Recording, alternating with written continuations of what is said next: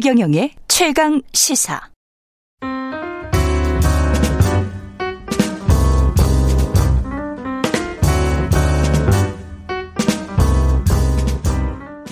네, 더 나은 미래를 위해서 오늘의 정책을 고민합니다. 김기식의 정책 이야기 식센스 김기식 더 미래연구소 소장 나와 계십니다. 안녕하세요. 네, 안녕하세요. 예. 어제인가요?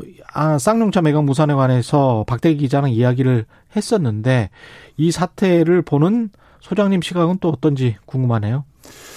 예, 그 쌍용자동차를 인수하겠다고 했던 에디슨 모터스 측이 이제 예. 3천억 정도를 얘기했는데 지금 계약금으로 낸 300억 빼고 2,700억을 아예 그 대금을 내지 못해서 이제 무산이 된 건데 음.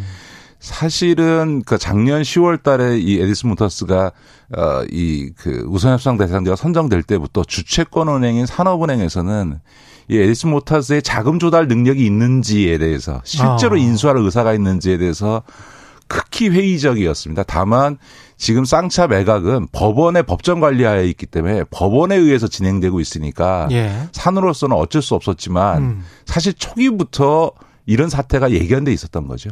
그 기본적으로 새우가 고래를 삼키는데 그 새우가 너무 작았다? 아니, 그러니까 실제로 자금 조달을 할, 할 능력이 있었는지를 떠나서 의지도 없었다? 쌍용 자동차를 인수하려고 했던 그것이 예. 실제 인수를 하려고 했던 것보다는 음. 주가 부양 목적으로 한 거 아니냐라는 오. 어. 의심이 그때도 있었고 지금은 그게 훨씬 증폭되고 있는 초기부터. 거죠. 예를 들면 예. 그 에디슨 모터스가 쌍용자동차 인수하기 위한 자금 조달 창구로 음. 어, 쎄미시스코라는 회사를 인수해 가지고 에디슨 EV라고 하는 회사로 사명을 변경하는 회사가 만들어졌는데 예. 이 회사가 인수되기 직전 5월 말에 1,500원이었던 주식이요. 예. 나중에 8만 2천 원까지 올라갑니다. 에? 무려 50배가 올라갑니다. 그러니까 야. 인수하고 나서 쌍용차 인수 전에 뛰어들기 전까지 1,500원이었던 게 한 만 원까지 한그 여섯 배 정도 올랐고요. 야, 그것도 대단한데. 그다음에 쌍용 자동차 인수 전에 본격적으로 나서기 시작하면서부터 여덟 배가 올랐습니다. 그런데 지금 이 회사가 문제는 예. 지금 얼마 전에 외부 회계 감사인에 의해서 의견 거절을 받았거든요. 그래서 지금 상장 폐지 위기에 몰린 거예요. 그러면은 뭐 재무제표는 엉터리 그러니까 지금은 그 지금? 외부 어, 감사인이 보기에는 지금 음. 유동 부채, 부채가 예. 유동 자산보다 더 많아서 회사가 지속 가능한지에 대해서 불확실하다라고 하는 거. 이게 그러니까 한마디로 얘기하면 이 회사는 생존하기 어렵다라는 의견을 외부 감사인이 낸 거거든요. 그럼 이제 상장 폐지되면 이 회사의 주식을 갖고 있는 사람들은 다 휴지가 아, 그렇죠. 되는 거죠. 근데 이제 문제는 아까 말씀드렸던 것처럼 작년 한 해 동안 50배 주식이 오르고 이 쌍용자동차 인수를 하겠다고 나서면서부터 8배가 그 뒤에도 8배가 올랐는데 이 과정에서 기존 세임시스코 대주주들의 지분 매각 음. 그다음에 에디슨 모타즈의 지분 대량 어 매수 매도 또 이 에디슨 모타즈가 이 세미시스코를 인수하는 과정에서 다섯 개의 투자 조합이 여기에 관여가 돼 있는데 여기가 아. 지분을 저가 인수한 다음에 고가에 급등할 때 매도한 것 등 이 대주주들의 주식 매도 행위가 지금 포착되고 있는 겁니다. 그러니까 아. 결론적으로는 에디슨 모터스가 지금 300억 내고 원래 인수자금 3천억이라고 하는 것도 예. 2조짜리 회사를 단돈 3천억에 인수하겠다는 게 말이 되냐. 그러니까 음. 에디슨 모터스가 처음부터 우리가 3천억 내고 산은 보고 1조를 대출해 달라는 거예요. 그러니까 자기가 낸 돈의 3배를 대출해 주면 내 인수할게. 이런 황당한 계획. 원래는 이제 자기가 인수자금을 충분히 내고 그리고 그렇죠. 나서 부족한 부분을 지원해 달라고 해야 되는 거거든요. 그리고 음. 모두가 쌍용자동차가 회생하려면 당장 완전 자본산 상태이기 때문에 운영 자금 필요하고 동시에 지금 자동차 산업이라는 게 전자, 전기차 중심으로 그렇죠. 바뀌고 있으니까 기술 개발 투자를 해서 최소 1조 5천억에서 3조 정도의 자금을 조달해서 투자해야만 이 회사가 산다. 음. 라고 하는데 단돈 3천억 들고 와서 인수하겠다고 하면서 나머지 대출해달라. 이런 황당한 계획을 제출을 했는데 법원이 그걸 인정을 하고 진행을 한 거예요. 아, 뭐 자, 인수 그런, 다른 인수자가 없었으니까 세 명이 있어 세 군데가 응찰을 했는데 여기를 한 건데. 예.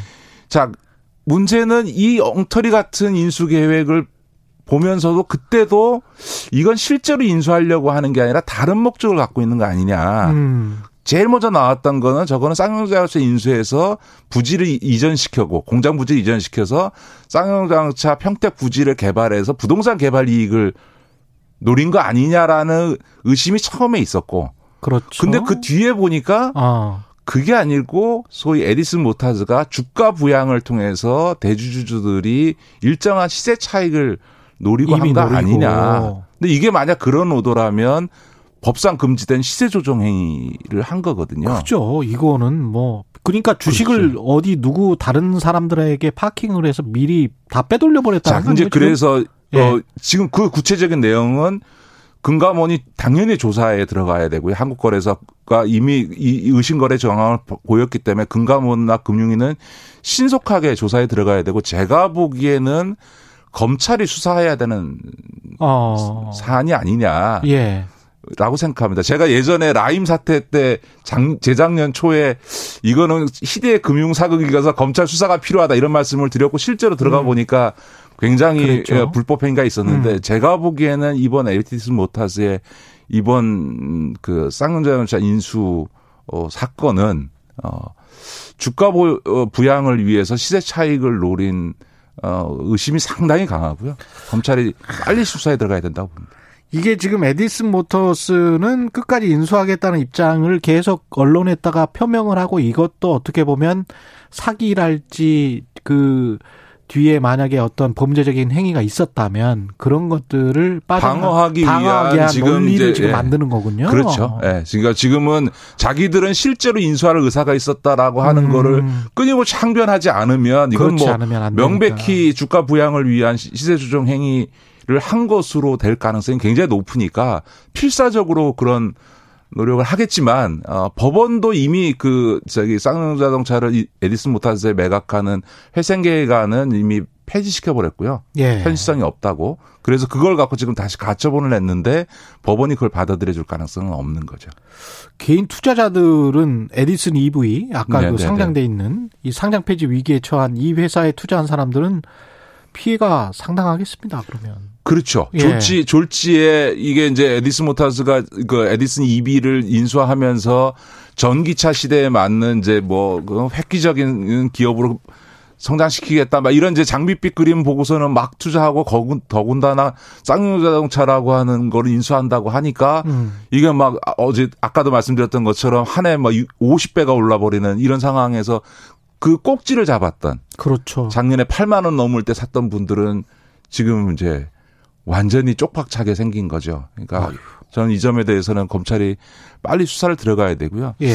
또 하나는 이게 그 저는 법원이 음. 특히 파산 법원에서 이번 사태를 한 번 저는 점검해 봐야 된다고 생각합니다. 사실은 제가 어 정무위 국회의원 시절에 통합도산법 그 개정안을 제출해서 예. 지금 기업 구조조정 과정을 어, 금융위가 정치적으로 하는 이런 구, 워크아웃 제도를 좀 어, 폐지하고 법원 주도하에 선진국처럼 구조조정 작업을 할 수 있도록 법을 만들어서 지금 이번 이제 어, 어, 쌍용자동차 건도 법원의 주관하에서 이루어진 건데 이 법원이 이 상황에 있어서 너무 형식 논리로만 판단해서 하다 보니까 실제로 주채권 은행이나 이 업계가 에디슨 모타스가 작년에 이 인수하겠다는 회생 계획안을 제출할 때부터 자금 조달 능력, 자동차 회사 경영 능력, 계획서가 엉터리다라는 얘기를 했는데도 불구하고 법원이 그냥 진행을 시킨 거예요. 어. 형식 논리로 아니 돈 내고 하겠다는데 그리고 마힌드라하고 계약 맺었는데 그걸 왜 안 해주냐 그냥 허가하고 니들끼리 알아서 해봐라라고 하다가 지금 인수대금 못 내니까 다시 그 계획을 철회시킨 거거든요. 음. 그러니까 6개월 동안 진짜 어떻게 보면 에디슨 모터스의 이 게임에 그냥 노란안 게임을 할 거예요. 시간을 오히려 벌어준 거네요. 그렇죠. 예. 근데 쌍용차는 그러면 어떻게 되는 거예요, 앞으로? 쌍용자동차의 임직원들과 그 관계된 분들한테는 참, 어, 죄송한 얘기지만 제가 어. 보기에는 쌍차의 회전 가능성은 어, 거의 없다고 봅니다. 왜냐하면 지금 자동차 산업이라고 하는 게 예. 이게 무슨 그 내연 기관 위주에서 지금 음. 예를 들어서 혁명 판매 대수를 예. 늘려서 소위 시장의 캐파를 늘려서 음. 이, 그 생존하고 성장하는 단계가 아니고 전기차, 수소차로 지금 질적으로 전환하는 단계에 있거든요. 그렇죠. 네. 그러면 예를 들면 쌍용 자동차를 인수를 어디다 팔려 그러면 음. 기존 자동차 업체가 하거나 아니면 자동차 산업을 하지 않는 딴 데가 사야 되는데 기존 자동차 업계로 보면 지금은 생산 캐파를 늘릴 때가 아니고 음. 내연기관 차를 전기차 수소차로 질적으로 전환하는 게 중요한 시기이기 때문에 오히려 지금은 오버 캐파돼 있는 그러니까 소위 생산 그 용, 그 음. 양이 너무 커져 있는 부분을 구조조정해야 되는 단계이니까 내연기관 쪽은 그렇죠. 예. 그러니까 그런 점에서는 기존 자동차 회사는 쌍용차를 인수할 때가 전 세계 한 군데도 없는 거죠. 음. 현대 기아차도 이걸 또 인수할 이유가 하나도 없는 거죠. 예. 심지어 르노 삼성 우리 지금 르노가 음. 한국에 들어와 있는데 르노의 삼성에서도 지금 부산에 있는 르노 삼성 공장을 폐쇄할 걸 고민하고 있는 상황이고 음. GM도 지금 부평 공장을 폐쇄할까 말까 하는 마당에 쌍용차를 인수할 리가 없잖아요. 그러니까 예. 기존 자동차 회사는 인수할 때 한 군데도 없어요. 어. 그런데 기존의 자동차 회사가 아닌 데가 이걸 인수하려 그러면 아까도 제가 말씀드렸던 것처럼 최소 3조를 투자해야 되는데 그렇겠습니다. 문제는 그 이 3조를 투자한다고 해서 음. 과연 이 전기차 수소차 시대에 살아남을 수 있느냐? 음. 이미 후발 주자인데. 그렇죠. 이미 뭐 전 세계적으로 테슬라는 물론이고 현대자동차, 기아자동차가 음. 저 앞에 가 있는데 이제 뛰어들어서 살 수 있느냐? 다만 제가 이제 새 정부에게 요구 요청드린 음. 거는 쌍용 자동차를 예를 들어서 이걸 음. 회생이 불가능하다고 해서 청산하려고 할 경우는 평택 지역 과 업계에 엄청난 반발과 그렇겠죠. 어, 저항이 있을 건데 이 기업 구조 조정을 정치 논리로 해서는 절대로 안 된다. 음. 예전에 성동조선과 STX 조선이라고 하는 네. 중형 수준의 네. 조선사 두 군데에 무려 10조의 공적 자금을 투입했는데 지금 두 회사 다 부도나고 지금 불과 몇백억의 회사를 팔아버렸거든요. 중형 중, 이, 저, 조선사 두 개 10조를 꼬라박았습니다. 음. 다왜 그랬냐? 정치 논리로. 해당 공장이 있는 지역구 의원들의 정치 논리가 정책적 판단에 개입해서 그 짓을 한, 그렇게 한 거거든요. 예. 그래서 이, 이 어, 쌍용 자동차 문제는 그렇게 해서는 절대로 안 된다는 거죠. DSR 관련해서 여러 가지 이야기가 있어요. 지금 IMF 같은 경우는 대출 규제 지금 기조를 유지하는 게 좋다. 가계부채 문제 네, 때문에. 네, 네, 네.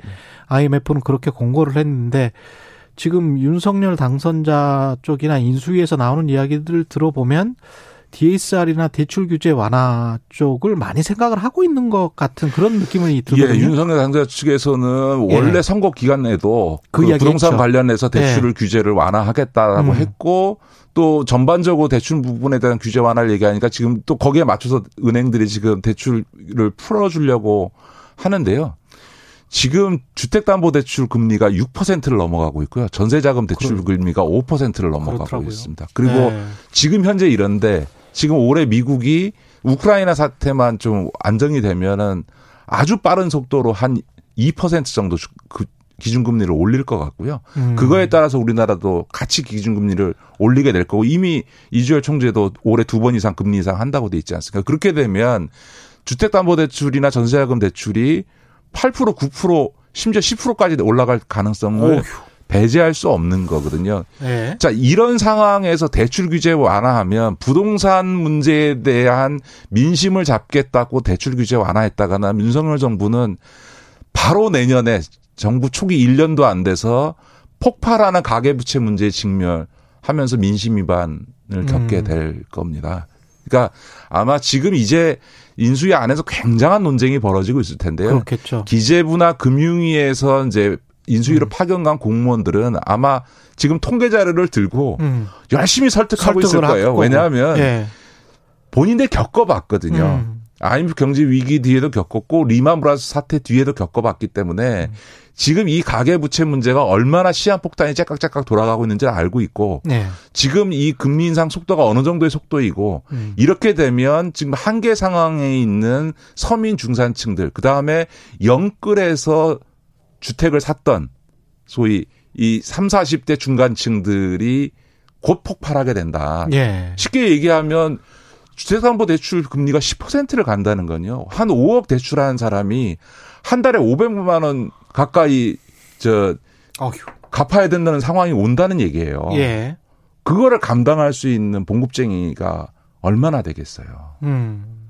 그러니까 이게 완전히 그 금리가 1, 2%일 때하고 이게 대출 금리가 7, 8%, 8, 8, 9% 올라가는 때는 그렇죠. 완전히 세상이 다른 거거든요. 근데 뭐 연준에 따라서 연준의 그 방향에 따라서 다르겠지만 그래도 경기 침체가 오는 것보다는 낫다라고 생각하는 그런 유혹이 분명히 있을 거란 말이죠. 정부는 집권 여당은 분명히 그게 있을 거예요, 또. 그렇죠. 그런데 예. 한편에서는 지금은 예. 미국도 마찬가지고 이번에 그 하는 총재 후보로 지명된 이창용 그 음. 국장도 마찬가지 얘기하지만 우리나라도 이미 인플레이가 발생하고 있고 물가 상승률이 지금 2% 3%를 매달 그렇죠. 기, 예. 록을 하고 있기 때문에 인플레 압력 때문에 금리 인상을 안 할 도리가 없거든요. 그러니까 예. 지금은 정부의 의지와 무관하게 음. 미국의 연준의 금리 인상이라는 이유가 가장 결정적이고 그리고 우리나라의 물가 인상 인플레 때문에 금리 인상은 윤석열 아니라 윤석열 할아버지가 와도 누가 대통령이 돼도 금리 인상을 막을 길이 없다는 거예요. 예. 그럼 그런 금리 인상 기조에서 대출 규제를 완화한다? 이건 거의 정치적 정책적 자살행위인 거죠. 알겠습니다. 여기까지 듣겠습니다. 식센스 더 미래연구소 김기식 소장이었습니다. 고맙습니다. 네, 고맙습니다. KBS 1라디오 최경영의 최강시사 듣고 계신 지금 시각 8시 47분으로 향하고 있습니다.